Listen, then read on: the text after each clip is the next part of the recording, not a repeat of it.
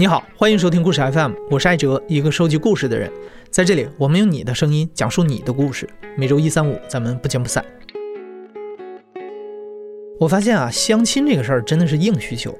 故事 FM 的很多期节目，在评论区或者后台都有留言，说这期故事的讲述人小哥哥或者小姐姐我很喜欢，能不能把他的联系方式给我？很想认识一下。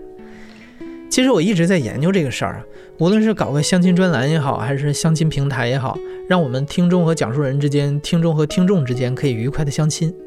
如果你要是有什么好的想法，也欢迎随时跟我提，我尽早推进这个事儿。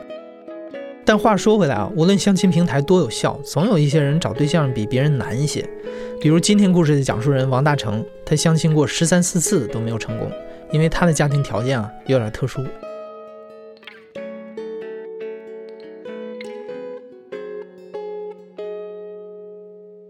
我叫王大成，今年二十九岁，我是天津人。因为我们家家庭条件比较特殊嘛，然后一是呃回族，第二呢就是我们的范围比较小，就是只能娶回族的姑娘嘛。你可以娶非穆斯林的人，但是呢，你需要人家去加入你的民族。如果不加入你的民族的话，你会被很多人。就是很多亲戚啊、朋友们之间有流言蜚语那种感觉。我觉得感情这种东西，还是不要要求对方改变和付出太多。这样的话，你们站在一个比较平等的角度角度上来说，你们俩人之间交流或相处都会很轻松。而且我我觉得我不需要女孩去工作，因为家里面还可以。我希望她能照顾我父母。如果要让一个中国的女孩 专心致志的留在家里照顾我父母、相夫教子什么的，我觉得这样。不太合适，因为现在的主流好像都都不再是这个了。对，主流的女孩都已经去工作呀，都体现自我价值，而不是把自己的价值体现在家家里面。所以说，我就把目光放到国外的 上面去了。穆斯林国家女孩都很保守，我觉得比较符合我对将来媳妇儿、妻子的那种向往吧。一六年的时候，那时候我看了一篇一一篇新闻，就是一个。中国男孩开车撞了一个巴基斯坦的，追尾了一个巴基斯坦的一个人的车，然后巴基斯坦那个那个人下来之后，就要求这男孩娶他两个女儿，然后从那儿我就得到启发了啊，我也是穆斯林，我也可以去巴基斯坦，我不用撞车，我就可以娶他们的女儿嘛，然后就去了解这国家的习俗啊、信仰啊，嗯，还有一些嗯历史啊什么的。为了去巴基斯坦找对象，王大成开始积极主动的学英语。他在社交软件 WhatsApp 上面加了一些学英语的群，里面有来自各个国家的人可以练习英语对话。在其中一个群里，王大成恰好认识了一个巴基斯坦女孩，名字叫艾莎。提前聊天的时候，我就是特别好奇，因为她声音还是挺好听的。我说：“你给我看看你照片。”然后因为我觉得聊了，经常聊天也也算是认识了。他说：“不行，我们的国家的。”规定就是不能随意让别人陌生男子看看我。他说很抱歉，我不能答应你。然后我说，嗯，那怎么办？他说，那你可以来我这儿看我来。我说我去了这么远，如果看上你的话，跟你我就要向你求婚。然后他说，那你来吧。然后我说，我说你我来了，你敢嫁吗？然后他说，你敢来我就敢嫁。我当时真的没有感觉，反正我也是要去巴基斯坦的。然后我就是订票了。我请假的时候，我就没有跟单位说实话，我就只是说家里面有点事儿，我要出去出去一个多月。我跟我妈说我要去那儿玩儿，然后也都没有说实话。但是我跟我妈说可能要在那儿结婚，呃，因为经过我了解的，就是他们那个国家就是信仰很保守嘛，这都很传统。如果你要是不跟女孩结婚的话，他是不会，父母是不会把女孩放放给你的。女方父母在场的情况下，你才能和女方女孩见面，就是没有私下谈恋爱的一个过程。我妈就以为我取乐了，当时我就买了好多结婚的东西，因为我就就觉得万一要是结婚了呢，然后我就把那个西装啊、一些用品呢，包括买了一些呃小礼品啊什么都都都带过去了。就是那几天天天都在收快递。背着一个书包，拿着一个行李箱，然后就出发了。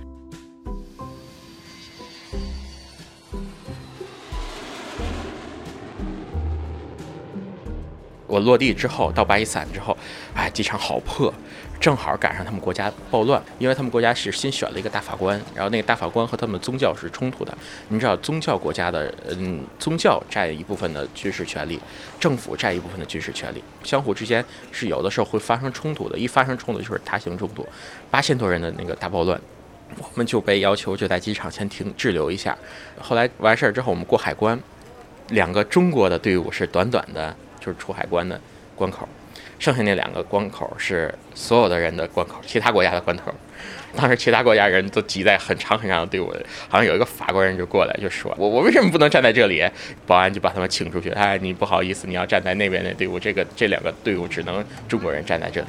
我当时一一下飞就觉得哇，巴铁，嗯，祖国真好。当时我我住在了一个中国酒店，华人酒店。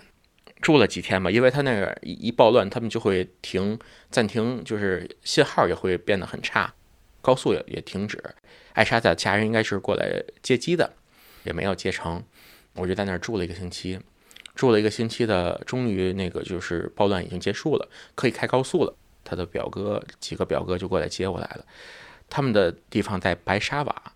白沙瓦是全世界，我查了一下，全世界第二危险的城市，就是很很乱。然后他们巴基斯坦的首都人民就觉得对那儿人都很排斥，因为我们住的那个中国酒店是属于那安全比较等级比较高的，然后门口都配备就是二十四小时保安，那个持枪保安的。保安发现是白沙瓦的人，就死命的让我回来。后这两拨人就开始剑拔弩张。就不让我出去，然后我我夹在他们中间，然后就让我不不那个酒店的老板就出来，呃，是女老板嘛，就是已经吓得不行了，说啊，你为什么你怎么惹上镇里的人？你知道我们在这儿待了这么多年，我们都不敢都不敢轻易的去那个地方。我稍微介绍一下，白沙瓦这个城市位于巴基斯坦的西北部，靠近阿富汗的边境。阿富汗战争期间，白沙瓦曾经是反苏联圣战者的政治中心。现在更是塔利班组织活跃的地区，一年到头大大小小的恐怖袭击不停，所以王大成所在酒店的中国老板娘才这么紧张。因为我一开始没有跟酒店老板说实话，我就只是说过来考察项目来，结果他最后我就逼不得已跟他说实话，我就说我是过来相亲来的，跟我女跟我认识的女朋友相亲来的，自己一个人过来，他们就非得不让我出去，他说你要是想想走的话，你别现在走，因为当时已经开了七点多开了高速到。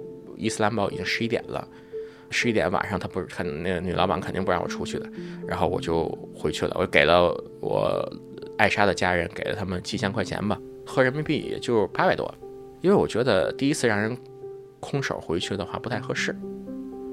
当天晚上回来，我就写了一写了一点东西给我朋友发过去，因为我来之前嘛，我已经做好了很多的准备，就是我有三个朋友，一个朋友呢知道我的公司的事情，把我我把公司的事情都托付给他了，另外一个朋友呢是我把生活中我的意人身意外险啊，然后什么欠账啊是什么的明细都给他了，就是为以防不测。另外还有一个朋友是每天只要我见到任何人，我都会给他发照片，我去到哪个地方都会给他发位置，然后这样为了防止有。什么不测？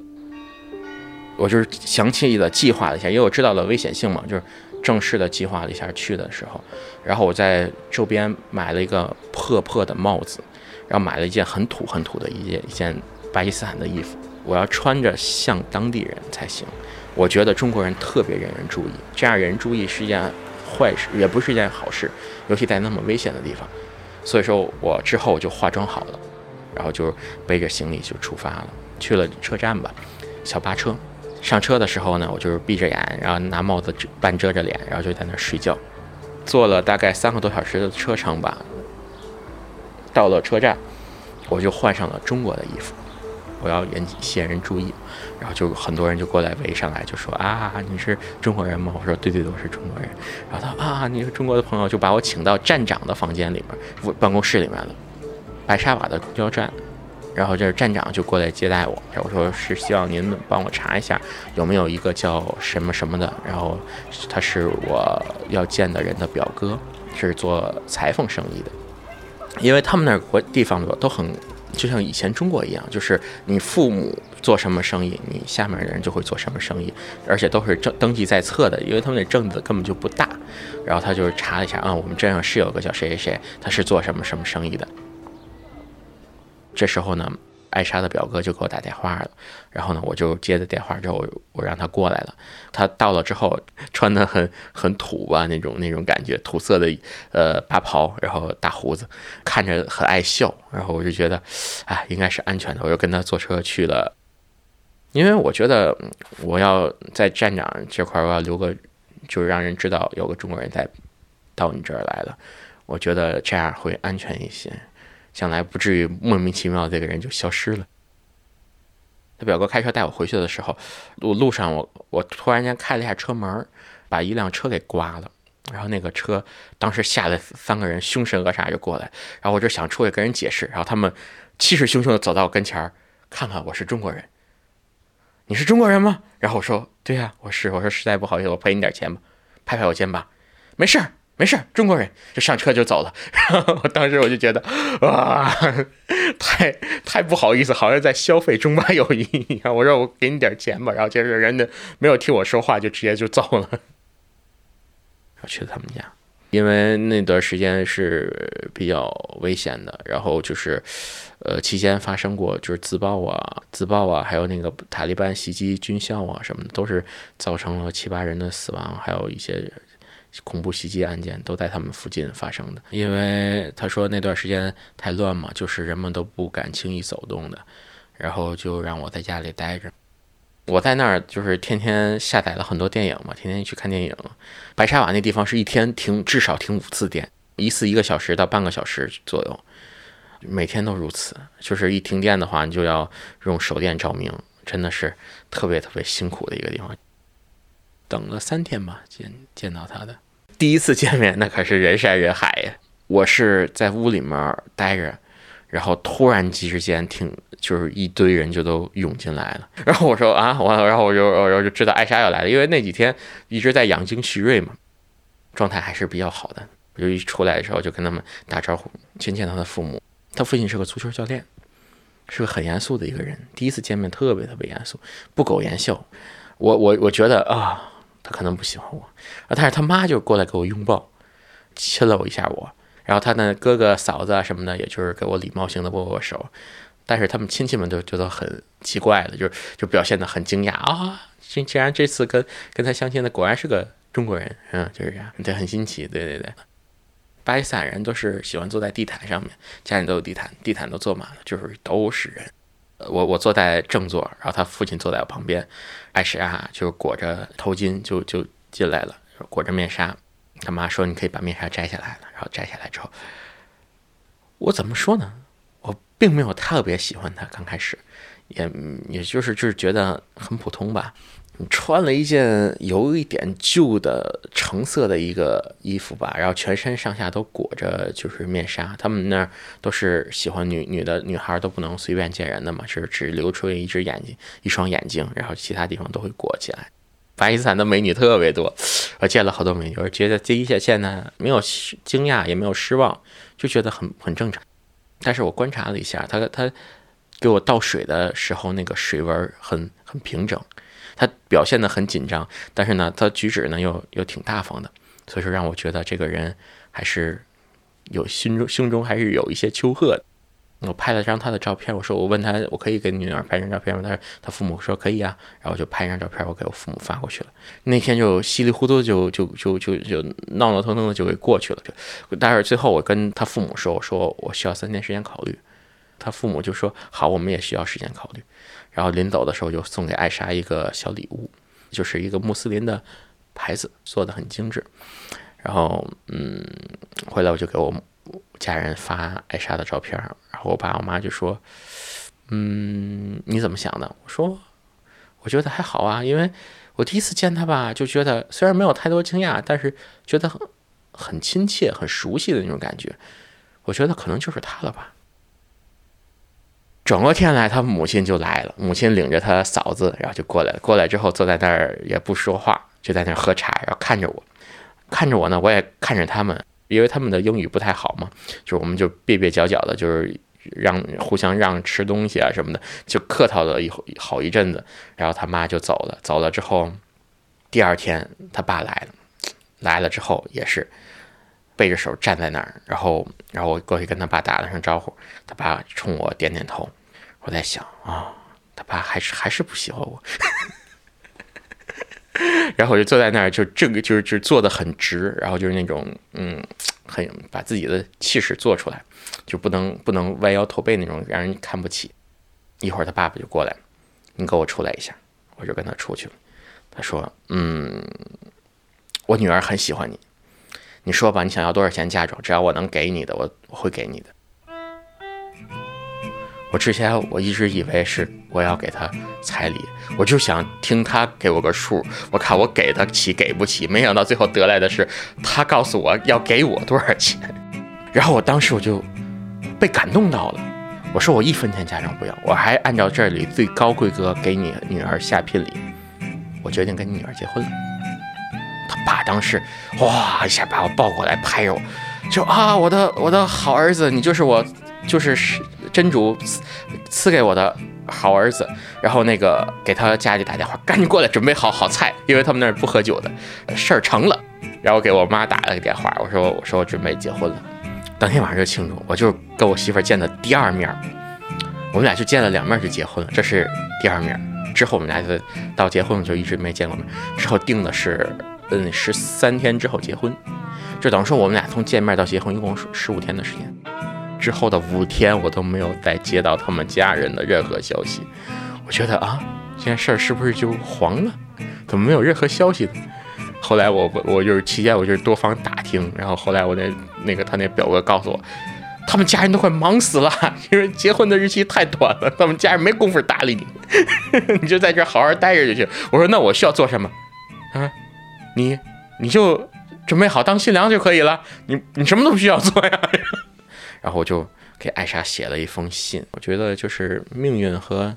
神的指引，真主的指引吧，就是让咱们才走到一起的。我其实第一次见面，嗯，我就挺喜欢你的。你安心待嫁，我也安心等你好了。就就就就就就大概就这意思吧。然后就就就让他爸交给他了。后来我就是他爸来了，来了之后，呃，我跟他爸聊聊天，然后大概的意思就是我要把嫁妆给他，我要把那彩礼给他。嗯，他们那儿是女孩女的给男的钱。但是实际上也是男女的跟都一样，女的给完男的，男的也要给女的，其实都是一样的。然后我就去首都去取钱去了，钱我当时又给了他，和人民币给了他四万块钱吧。但是这四万我都没有从一个人身上取，就是因为巴基斯坦这地方很乱嘛，然后我就担心好多银行和和一些。恐怖组织是勾结的，我就从这边取五千，从这边取五千，从这边取八千，从那边取九九千，最后凑了四万人民币，然后浑身藏的全身到下上下都是钱，嗯，什么手袖里啊、鞋垫里啊、腰带里啊、帽子里啊，然后书包的各个口里面都是钱。期间我们选了一个教堂准备结婚啊，清真寺，然后清真寺被炸了。就是恐怖袭击嘛，就是炸弹嘛。啊，最后我们无奈就是选了一个呃，就是废弃的一个小酒店，然后就在那里面举行的婚礼。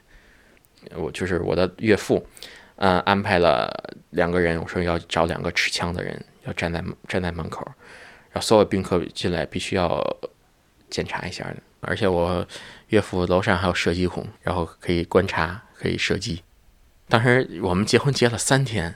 第一天是民族婚礼，就是宗教性的婚礼，呃，第二天休息一天，第三天是那个正式的婚礼。第三天我起得很早，我以为就跟中国一样，然后很早就会过来接我来，结果一直等到晚上七点都没有人理我，然后我就穿好了衣服，然后就跟那个待嫁的女人一样，就在在在房间里面走过来走过去，走过来走过去，一会儿看看表。快八点了，有人来车过来接我来了。去一一出场就是，啊，就人山人海，人们都开始尖叫，然后就就是围着我跳舞，然后撒钱，然后举行各种各样的仪仪式。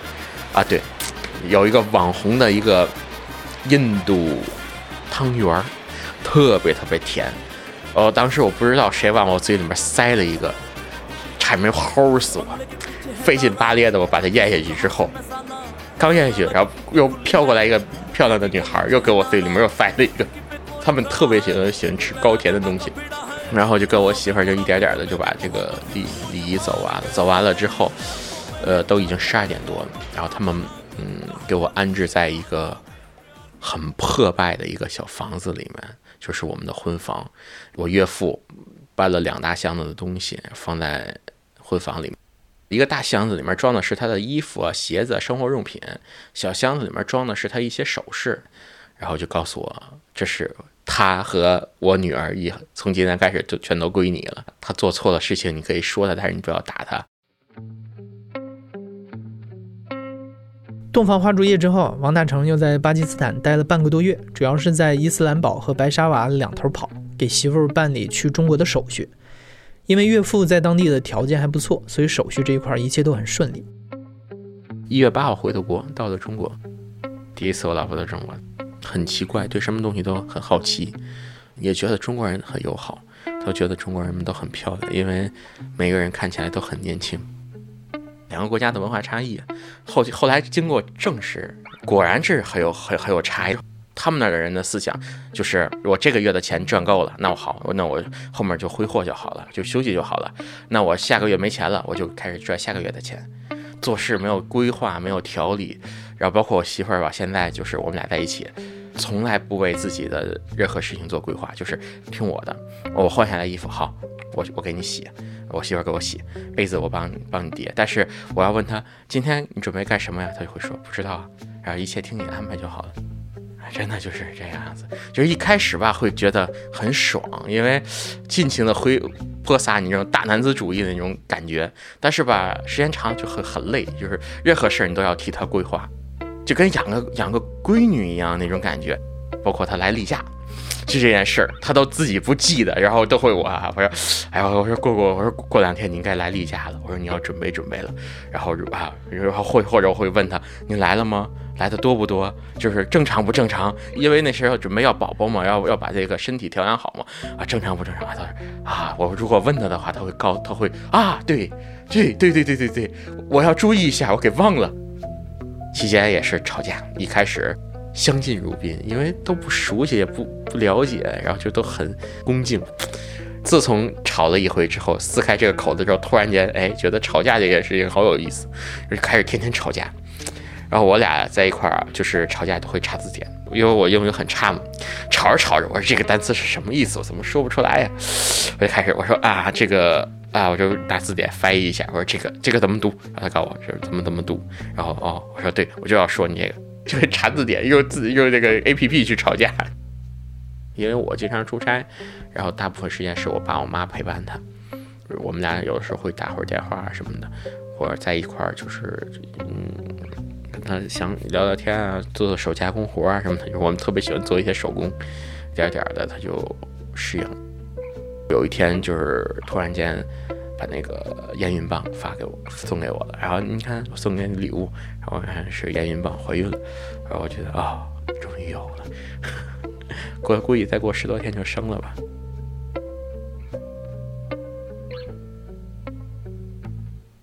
那他平时经常，嗯，会出去吗？逛街什么的，或者在这头有有机会交一些朋友什么的吗？平时不出不出去逛街，因为。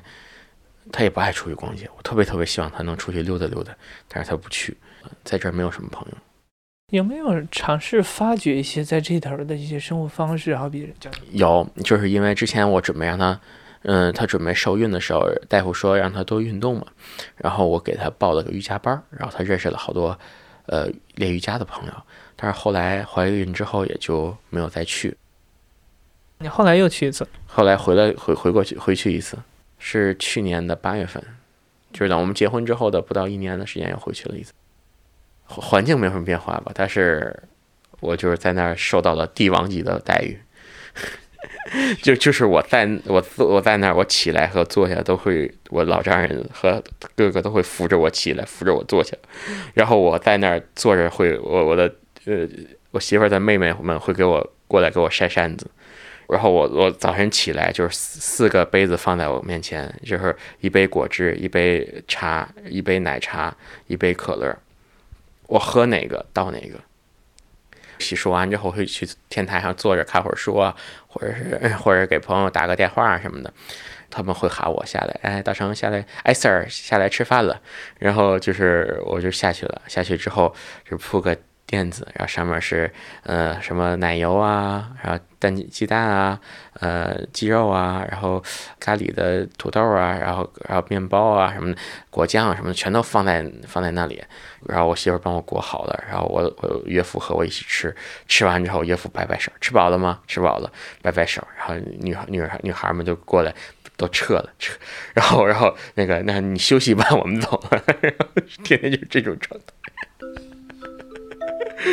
真的是被照顾的特别特别不适应，因为之前你也说，好比嗯，中国的女孩可能特别有主意什么的，独立一点。你现在觉得哪种状态最好？都挺好的，人各有各自的生存方式吧。就是可能是嗯，有些是只只能说是艾莎这种性格是比较适合我的，适合我的想法吧。其实我有时我也觉得中国的女孩特别辛苦。我有好多女性朋友，就是又上班又又工作又带娃又又超市家务，我觉得这样其实挺辛苦的。就是我也特别希望艾莎能跟他他们多交流一些吧。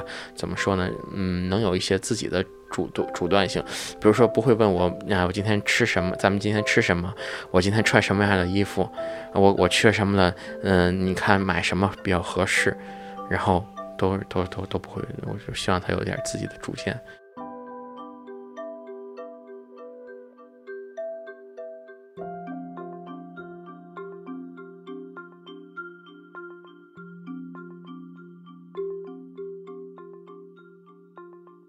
我去天津采访王大成是十二月五号，十天之后，他给我发了一条微信消息，说：“艾哲，我媳妇生了一个女孩，恭喜王大成。”王大成还给我发了很多他和媳妇的照片，在故事 FM 微信公众号的本期图文推送里，你都可以看到。你现在正在收听的是亲历者自述的声音节目《故事 FM》，我是主播艾哲。本期节目由我制作，声音设计孙泽宇，实习生吴梦毅。感谢你的收听，咱们下期再见。